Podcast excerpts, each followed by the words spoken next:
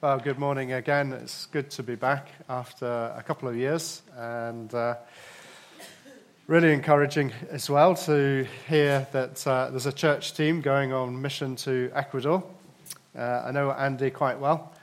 She used to be part of Latin Link, and when I first joined the mission, I had the opportunity to be out in Ecuador and spend a couple of days there in Santo Domingo. It's a great work that she's doing, and it's really super that you've got a heart to go again, and that's great. This was a church back in, was it 2009, that sent a mission team to other mission partners that you had at the time, Peter and Linda Lugtigheid in Bolivia. And so that was how my connection sort of grew with this church back from that time. And yeah, so really encouraged to hear your plans of what you're going to be doing. It's not really appropriate for me to be advertising about other mission trips over the summer, just to say that we do those, but perhaps what is more appropriate to sort of dovetail in with sort of the short-term mission trip. These are great opportunities to not only see but experience the way of life, living conditions, to put a personal name and face on issues that challenge us on the television, but going in person and identifying with individuals is very challenging, can be quite life-transforming, and it leaves some people thinking, well, I'm at a time of life when maybe I'm thinking to do something different, maybe between jobs, perhaps considering early retirement. And we do a program called Stride, which is a kind of a longer stint of going to, in this case, to Latin America. We work in 12 countries, Ecuador being one of them, and we have 135 people serving in those 12 countries. So we've been there a long time, and so there's lots of projects. We don't start projects, but we partner with national believers who've started, and we identify as needing a hand. They want that cooperation and that cross-fertilization of ideas and skills. And this is perhaps where it might be a ready word for someone here today, or maybe someone that you know of, that is looking for a challenge to explore mission, but without having to kind of sign up for years and years. And Stride is about going as an individual, or as a couple, or even as a family, and being part of the local Latin Link team in country. You'll be regarded as long-term members, so you have all the support structure there. Of somebody that will mentor, somebody that will supervise, of going in through language school. You don't need to come with Spanish. If you've got it, that's great, but everyone's got to start somewhere, and probably half the people that we have don't come with much or any language at all, so it's a great opportunity just to learn the language in situ. There's nothing better than doing that. I was absolutely hopeless at languages at school, and I've ended up speaking 3 foreign languages, which I never thought I would end up doing, but it's a whole difference when you actually go and be part of a community, and to socialize, to go and do what you hope to achieve demands a level of language to be able to communicate God's love, his compassion, to be able to help. And so we're there with this program to help facilitate maybe personal dreams. Maybe it's not very clear what it is that you'd like to do. Maybe it is, but we'd love to hear from you, speak to you, and explore possibilities of going cross-culturally. I'd like to just pray, and then we're going to open up the scriptures. We're going to look at the calling of Moses. I think it's really good, especially if How many of the 8 or 9 that are on the mission trip are here in the room at the moment? Oh, right, most of you. That's good. So I'm hoping that this word this morning will strike a chord with you and will help the rest of us to know how to pray perhaps a little bit more intelligently, sort of identifying the challenges, the fears, the doubts that inevitably we have. We sign up with great enthusiasm, don't we? And then we think, oh, what have I let myself in for? And maybe you're at that zone at this time, so I hope that this word will really encourage you. But let's just pray. Heavenly Father, we still our hearts and our minds before you at the start of this year, recognizing your journeying with us, your helping hand, your graciousness in leading us to the point that we're at this moment. We thank you for glimpses that we've had of yourself, of your will and purposes, your love that has given us a sense of new identity and being and value. And we thank you for all that you are committed to us. And when we look at ourselves, we know we wax and wane. We grow warm and we're passionate, and at other times we cool down. And we wish it weren't so. And so we ask your forgiveness at the start of this new year and pray that our wills would be made stronger, that in the times of temptation, in the times of cooling off, we would know your spirit. And when there are choices to be made, that we would seek you and cry out to you and to ask for your help, your grace, to help us overcome difficulties and making the right choices, choices that are marked with courage, choices that are a reflection of your value and purpose and the function that you would have us be and make in this life. And so we ask your forgiveness and not taking this as just a matter of fact, but that you give us renewed hearts and a steadfast spirit to want to walk the straight and narrow way, that we would seek you as we go forward into this year and be people that make courageous choices and not just safe choices, choices that demand faith, and not choices that we can just serve from our own resources. Help us to grow as your people, whether it be going to another part of the world or staying here. Help us to be your light in our community, in our workplaces, in our homes, where there may be a lot of challenge from children, from parents, from even a spouse. Help us to be good testimonies. Give us the grace to know how to answer, how to behave. Make us a people of love, a people who go the extra mile, people who are wise and discerning.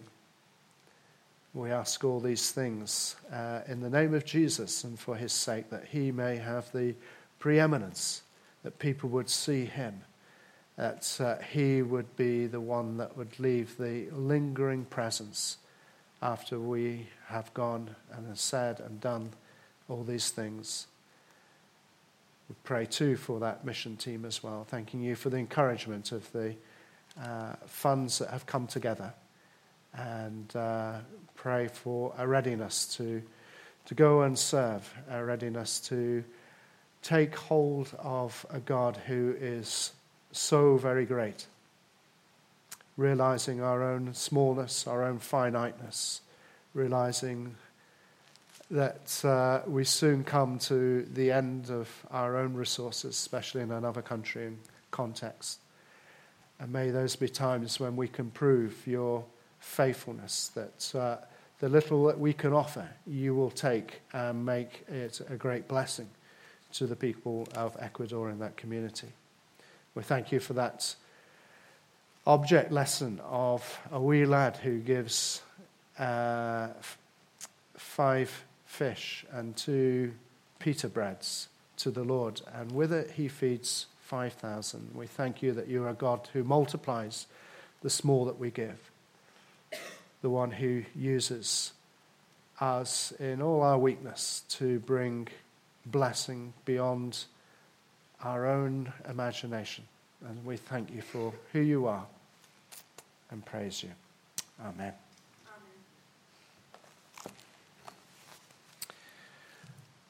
I'm going to read a well-known text. It's from Exodus chapter 3 this morning, and I'm going to read the first 12 verses, and we'll dip into chapter 4 as well as we look at God's call upon Moses and his response to that call, his very human concerns and doubts, the thoughts and attitudes that he expresses really come out in chapter 4, and how the Lord responds to those things.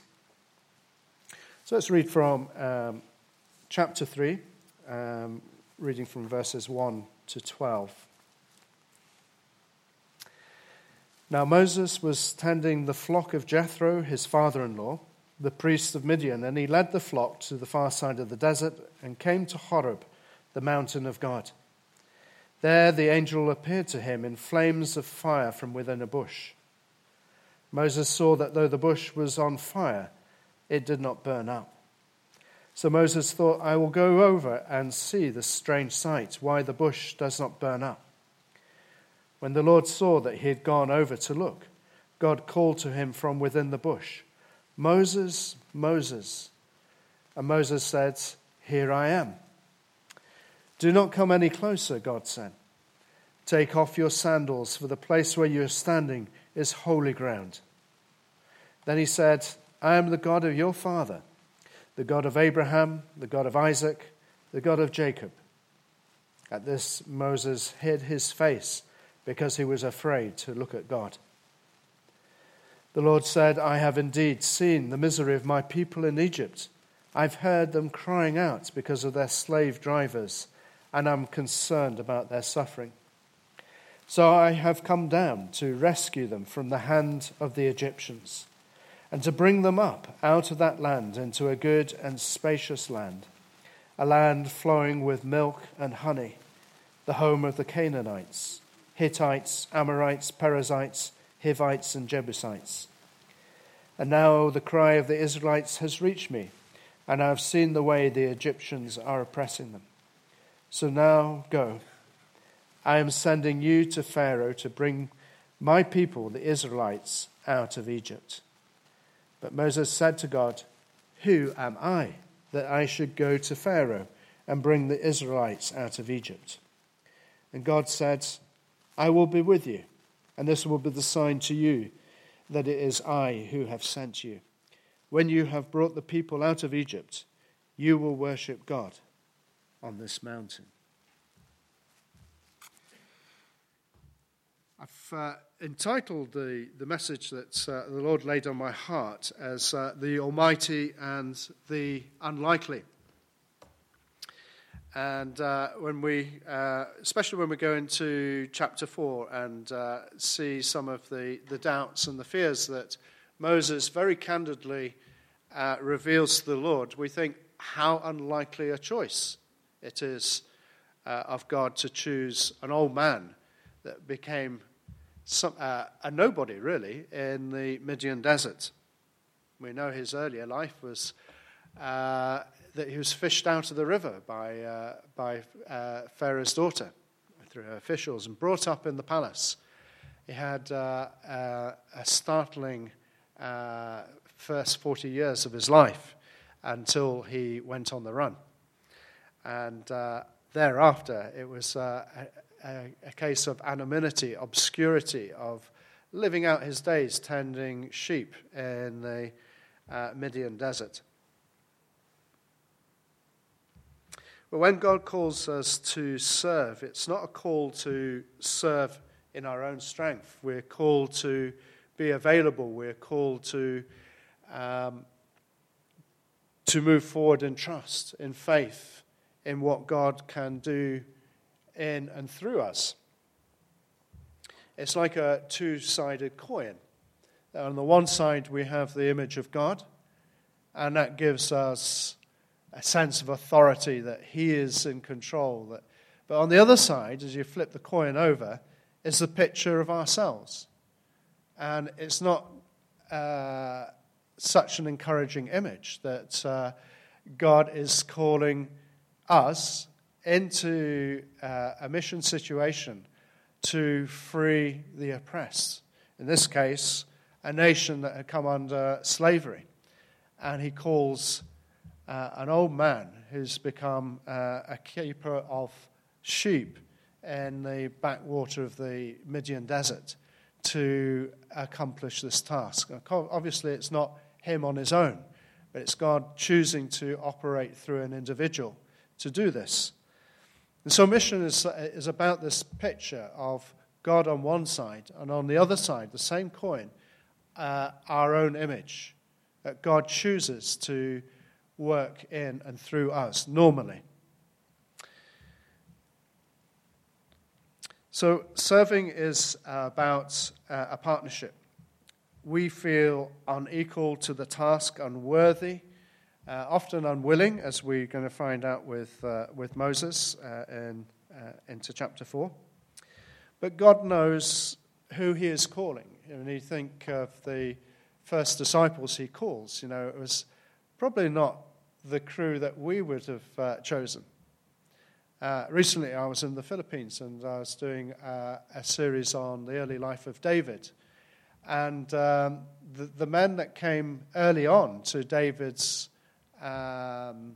leadership weren't people they weren't choice people. They were people who were discontent, some who were fleeing from the law, people who were tired of the times that they were living in, people that were discontent, people that were in debt, and this motley crew were called by God and put under David's leadership. And they become a community that God uses and blesses to be a righteous kingdom in the future.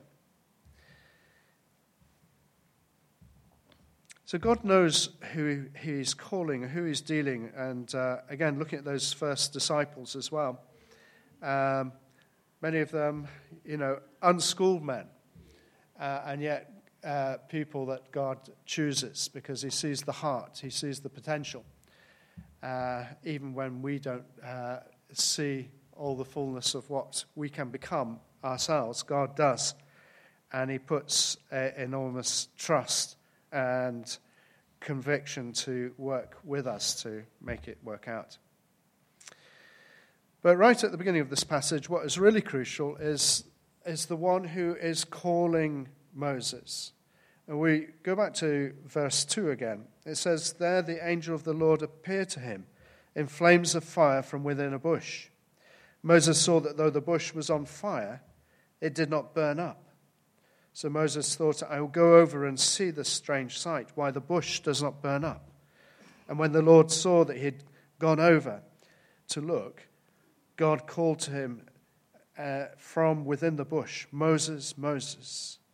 Here I am, Moses said. Do not come any closer, God said. Take off your sandals, for the place where you're standing is holy ground. And then he goes on to reveal who he is. I am the God of your fathers, of Abraham, Isaac, and Jacob.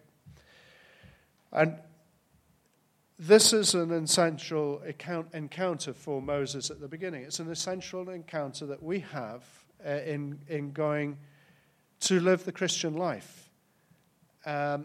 We need to know the character, the identity of the one that we are following. And especially when we are called to challenging circumstances, whether it be, you know, cross-cultural mission, or maybe just being daily Christian light in your household. And it might be really difficult in your household at this time. Or being singled out as the only Christian in your workplace, and people making light of that, making fun, and perhaps discounting you on account of it. It's tough. But what is essential is that we need to know the one that we're following. For Moses, here was an encounter with one who was otherworldly. God came in holy fire, an element that is mysterious, that we can burn ourselves on, an element that is used for purifying, for heating. And here is an encounter with the Holy One of God, and before whom we need to remove our shoes. We are unworthy, and we feel small, insignificant, and I'm sure Moses felt all those things. And we often feel that after the first flush of excitement, saying, yes, I'm up for this Ecuador trip, and suddenly thinking what it entails, and thinking, getting concerned how we're going to cope. I'm not even living by the standards that I set for myself, let alone God's high standards.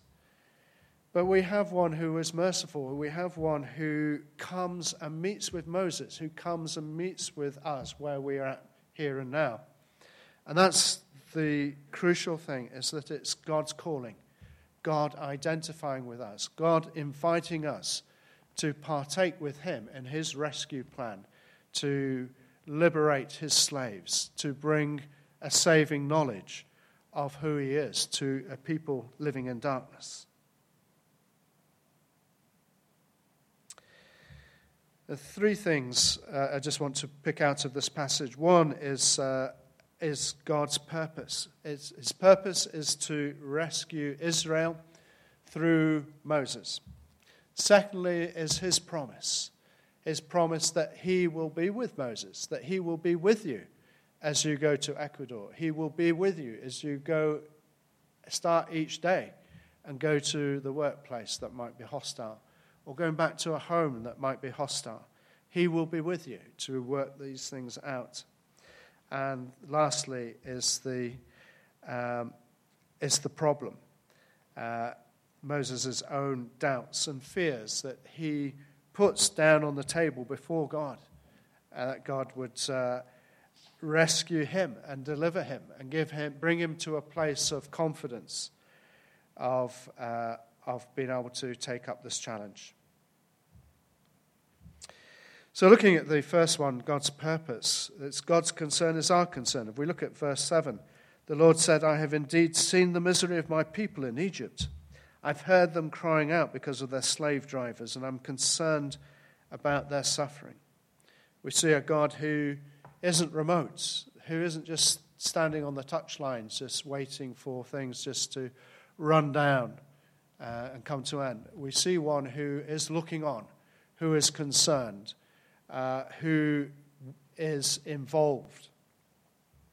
In verse 8, we read on, I have come down to rescue them from the hand of the Egyptians, to bring them up out of that land into a good and spacious land, a land flowing with milk and honey. We see this rescue operation as part of a journey. It's not just to seize them out of the jaws of death and slavery and oppression, but to liberate them, to bring justice, but in so doing, to lead them forward into a place that of plenty, a picture of God's provision for them, of his Spirit being with them to enable them to live this new life, this new calling, free from the injustices and the oppressions of the superpower of its day. And then verse 9 we read, and now the cry of the Israelites has reached me, and I've seen the way the Egyptians are oppressing them. And up to this point, Moses is probably thinking, he was likewise concerned when he was a young man for his fellow Hebrew slaves. Although he had the privilege of growing up in Pharaoh's court, he identified with his origins. He knew that he was a Jew, that he was one that of a people who were being oppressed. And that bothered him. It bothered him so much as to want to do something about it. But Moses' response was, in a moment of anger, he sees an Egyptian soldier maltreating one of his own people.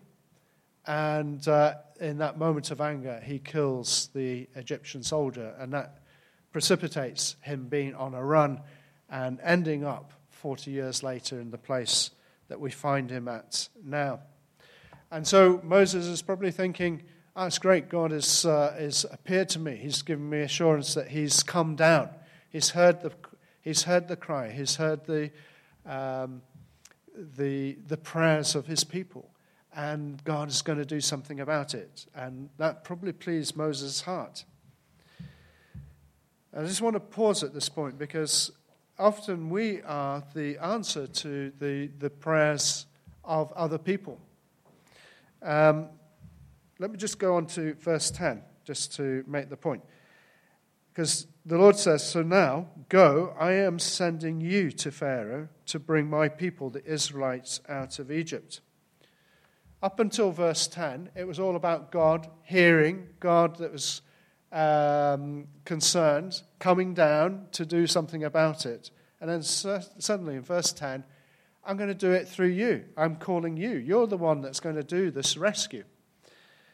And I just want to pick out a modern-day example of this. And there is a Bolivian woman who's started a work in doing outreach to street kids. And she got to a point where the family got involved and her uncle had provided a home for the children. And although the children were going out trying to make a living on the streets, selling cigarettes and shining shoes and things, it wasn't enough to run a children's home. And her parents asked her to, right, you just have to finish this project. We can't go on sacrifice after sacrifice. You have to turn the children out onto the street. And this young woman, she went to her room and she cried out to the Lord. She was not only frustrated, but she was angry because it was God's work. It wasn't her plan to start this. God had kind of, like in a moment here, I've come down and telling you, you're going to do this rescue work. And it came to a point of great challenge. And she cried out to the Lord in prayer, Lord, unless you do something really quickly, this work is doomed. And the welfare of these kids is going to be far worse than before I met with them because I'll have betrayed their trust, and it's taken ages to win their trust. And within a week of that prayer, it's what the world would say, well, what a coincidence, but we know as God's people that in God's providence, as this young woman prayed, somebody else in our organization heard about this work and thought, it just felt a kind of conviction. I must go and meet with this young woman, see how the work is doing. And so God called, as that woman prayed, he put it on the mind of one of our Latin Link members to go and get in touch with her. And that was the start of a new partnership. It rescued the home. The kids could stay. And that project just grew and grew. It's a lovely example of us being an answer to the prayers of somebody else. And we often look for God's direct intervention, but so often it is through circumstances, people, and events that God responds.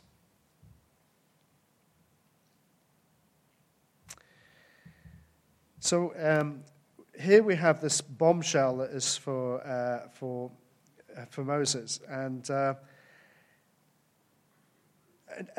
Moses' response in verse 11 kind of indicates his state of mind. Moses said to God, "Who am I that I should go to Pharaoh and bring the Israelites out of Egypt? You know, who am I?" And I think Time and again, God's people down through the centuries have often cried out the same. Who am I to start teaching Sunday school to children? You know, it has to be a first time for everything. Who am I to come up front and to open up God's word and to bring a message? Who am I to go to Ecuador, to India, or to Africa, and in a 3-week trip? And what do I hope to achieve in that time? You know, who am I? It's a kind of reality sense of I'm so finite. I'm just me. What can I do? It was said of Hudson Taylor that he was a man small enough for God to use. And it's significant, isn't it, that God is calling one who was once a prince but is now a shepherd. He calls him when he's a shepherd, when he's become humble and small enough, rather than calling the prince who had all the power resources available for him. But he calls us in our brokenness, in our availability, in our willingness to want to make a small difference, like that young lad that I referred to, giving his packed lunch to the Lord, and the Lord using the small that we can offer to bring a big blessing. Secondly, what I really want to underline is God's promising his presence. In verse 12, we read, God said, I will be with you, and this will be the sign to you that it is I who have sent you. When you have brought the people out of Egypt, you will worship God on this mountain.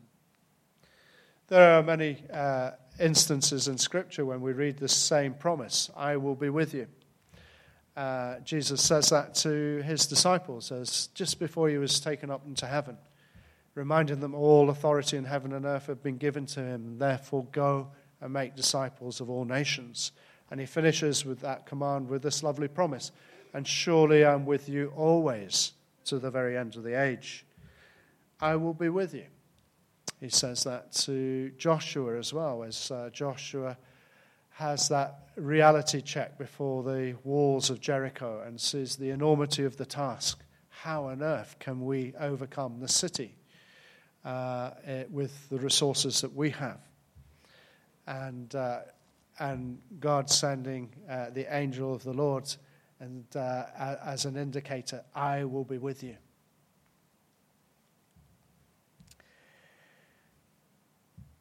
And we have a lovely promise which Billy Graham often quoted. I don't know, it seems to be one of these anonymous quotes that has become somewhat mainstream.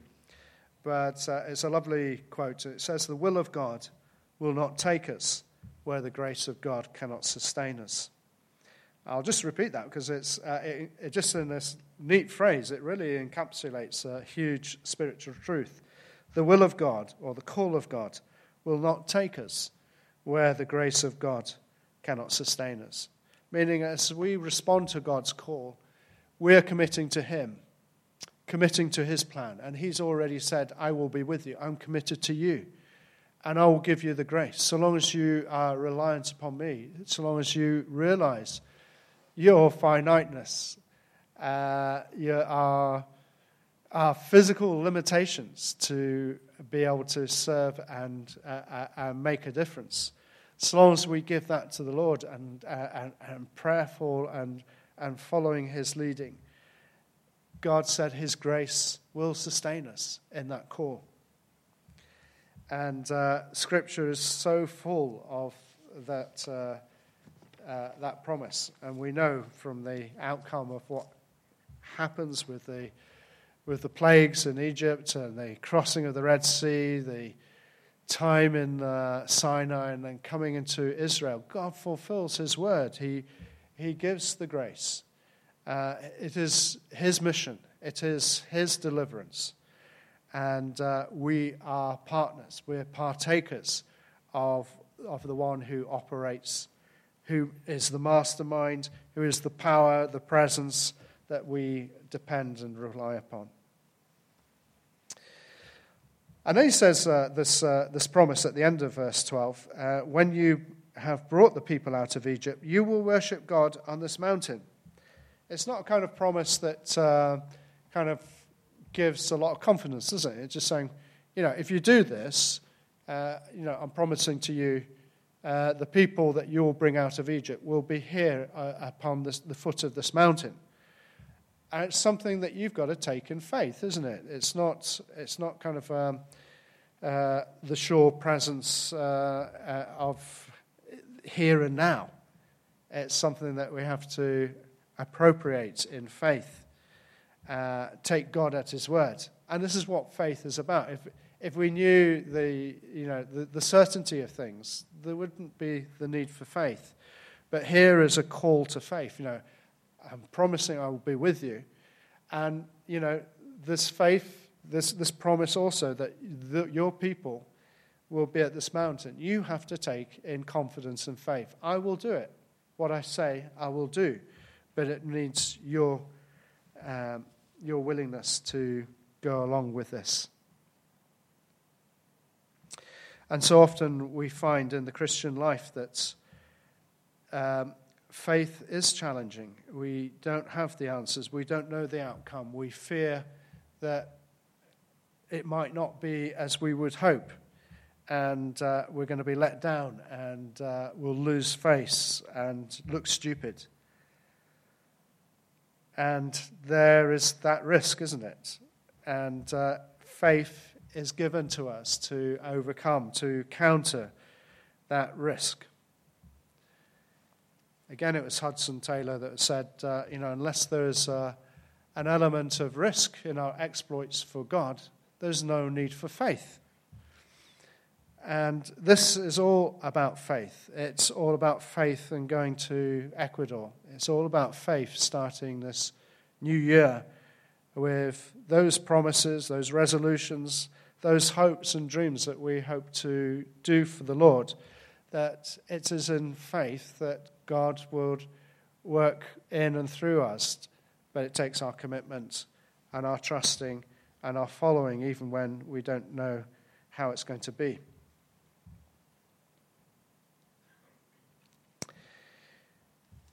We look into chapter 4.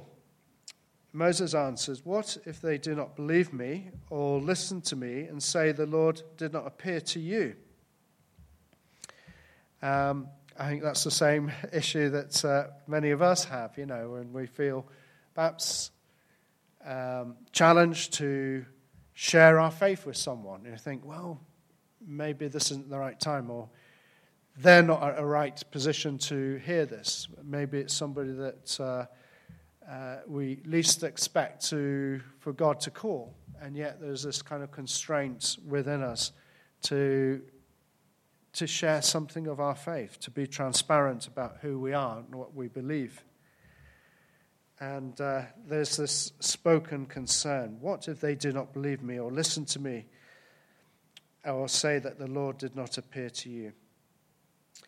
And the Lord answers this concern with a couple of object lessons in verses 2 to 7 of chapter 4. He uses Moses' staff. He says, throw the staff down, it becomes a snake. Take the snake by the tail, and it becomes a staff again. And the other object lesson is put your hand inside your cloak, and he pulls it out, and it's white with leprosy. Again, he passes his hand inside the cloak, and following God's command, and pulls it out from the cloak, and it's made whole again. Object lessons to show this doubter that God is indeed with him, that he is working alongside us in our insecurities and our doubts, our issues of faith, our confidence in being able to take God at his word. And God is showing through these small things that He is one not only going to be with him, but it's going to be his power, his grace, his authority that is going to change men's and women's hearts. And that is the confidence that we have as well, that it is God's work. It requires our obedience, our trust, our faith that will be honored.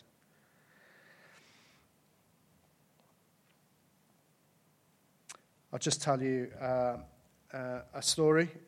When I was in Brazil, I was out with a street ministry team to an area called Cracolândia in the middle of São Paulo, in one district of São Paulo. And the team went there every day, but when I joined them early in the morning, there was no rush to go out in the streets. You could feel the apprehension, even though this was something they did daily. I'd heard stories of what it was like. This Cracolândia place was where crack cocaine was dealt. It was a no-go area. Nobody lived there. The police had cordoned it off.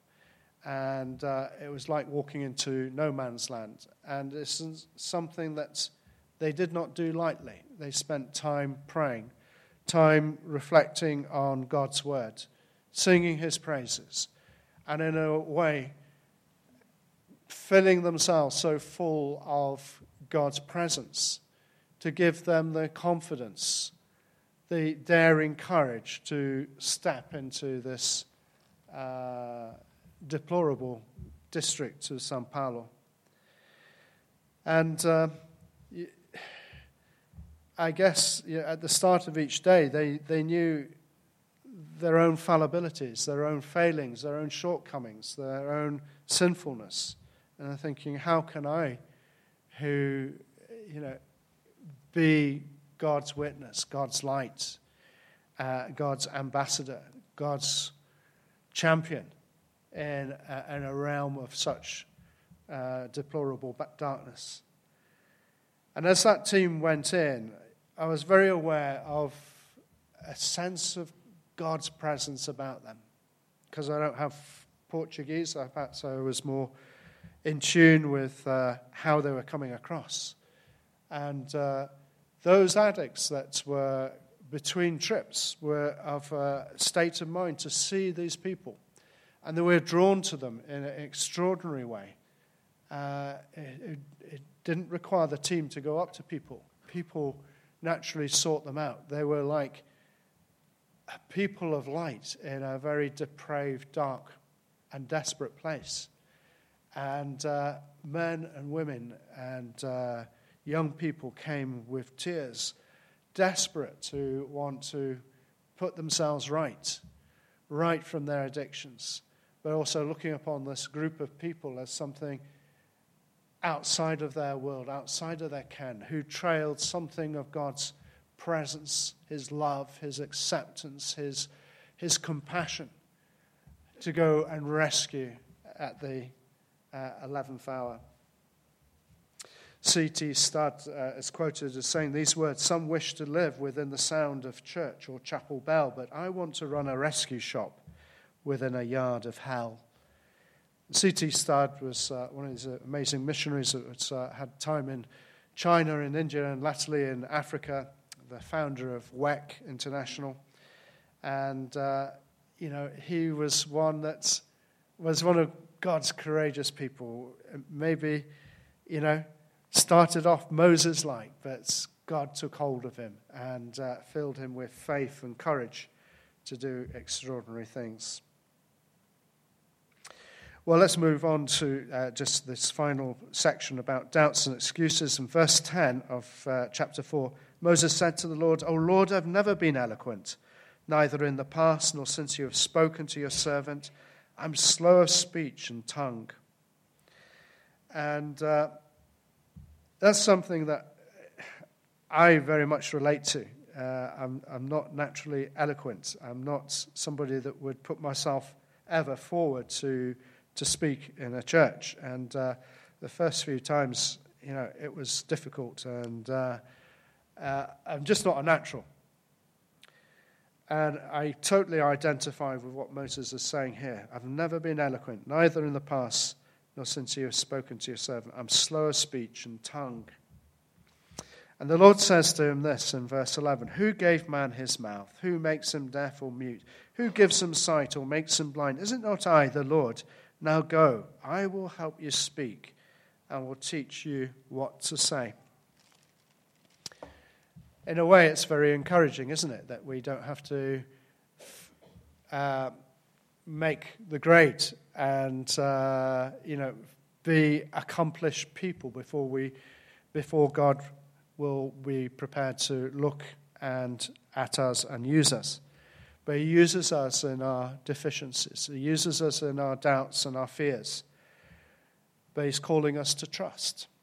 And if we will trust, God is promising to help. The very things that we feel weak in, God says, "Yeah, I will help you to speak. I will help you to do this. My power will be evident if you only will go. I'll be the one that will do these signs and wonders if you will be willing just to step forward and to trust me." Again, it's a great indictment to us as we're feeling weak, unholy, far from where we would like to be in the Christian life. This is a lovely chapter for us to take hold of, that God uses us as in the here and now. We don't need to make ourselves good or make ourselves holy before God will use us. But are we available? Are we a people who can take faith, as small as a mustard seed, to realize these promises of God, that he will do what he says? He won't do it in advance. It's a challenge to our faith. Will we follow? Will we be the people that we want to be? Will we do the things that we feel challenged to do?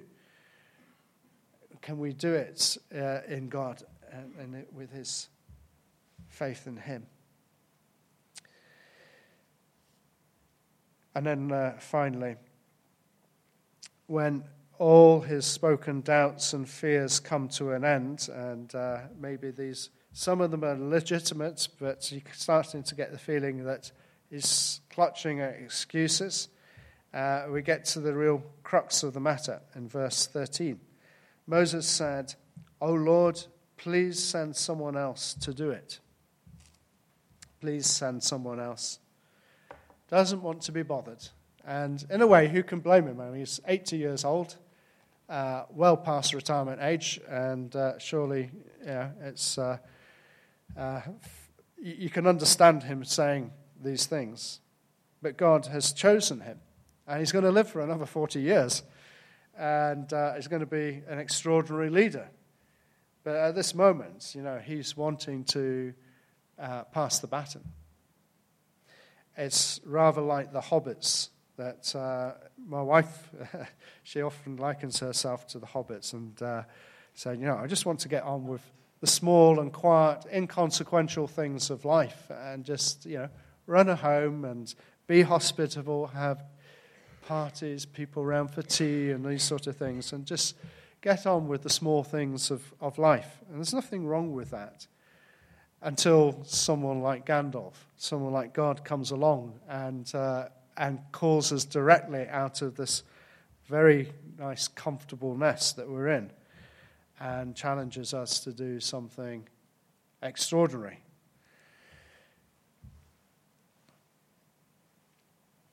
And so, just to come to a conclusion, how are we listening to God at the start of this year? How are we perceiving what he is saying? What are the excuses? What are the doubts and the natural fears? We all have them. How are we going to deal with them? How can we take on God's promise that I will be with you to the very end of the age? That he will give us the resources. He will give us the grace to stand up, the ability to speak, the opportunity to be a people of influence over and beyond our own natural resources. Are we prepared to step forward into the unknown, not quite knowing where it's going? It is a scary place. But can we have enough faith to move forward with the things that God challenges us? Let's pray. Father, you know exactly where each of us stands before you. We are an open book. And that is scary that you see into our lives. Your eyes are like a searchlight. There's nothing hidden. Our thoughts, all our actions, and all things are going to be laid bare before the eyes of you to whom we must give account at the end of the age. And it's not out of guilt that we want to be mobilized. It is out of courage, out of this desire to live beyond the comforts and the cozy confines of our lives, to be a brave and courageous people. Help us to make choices that are honoring to you, that require faith. Help us to grow. Help us to take hold of you, that in situations where we don't have control, that you would be made that much more known in our lives and through our lives as well as to others. Help us in our genuine strivings, Father, the fears and doubts that we naturally have. Help us to know your promise that you will work with us, that we're not finished products, that we are unlikely material, and yet you call us and use us, and help us to not miss the boat, but help us to rise to the challenge, whatever that may be, at the start of this year. And again, I just pray for those that are going on this mission trip, that they can take hold of you going before them, that this is your appointment, this is your work, and your presence, your power will be with them. And pray that their confidence will never become too much, that they start to rely upon their own resources, but there will be that edge of living by faith, living beyond their own human resources, that you would be the one that will receive the glory, that you would be the one that people will see, and the lasting impression that will be left of God was with us.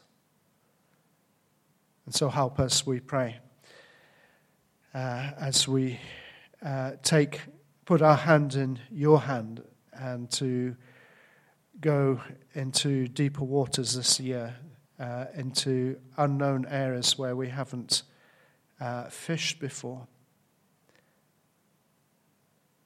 And may we know your presence throughout, your forgiveness when we get things wrong, when we foul up, that we know that you are gracious and will give us a fresh start and a new opportunity. We ask this in Jesus' name. Amen.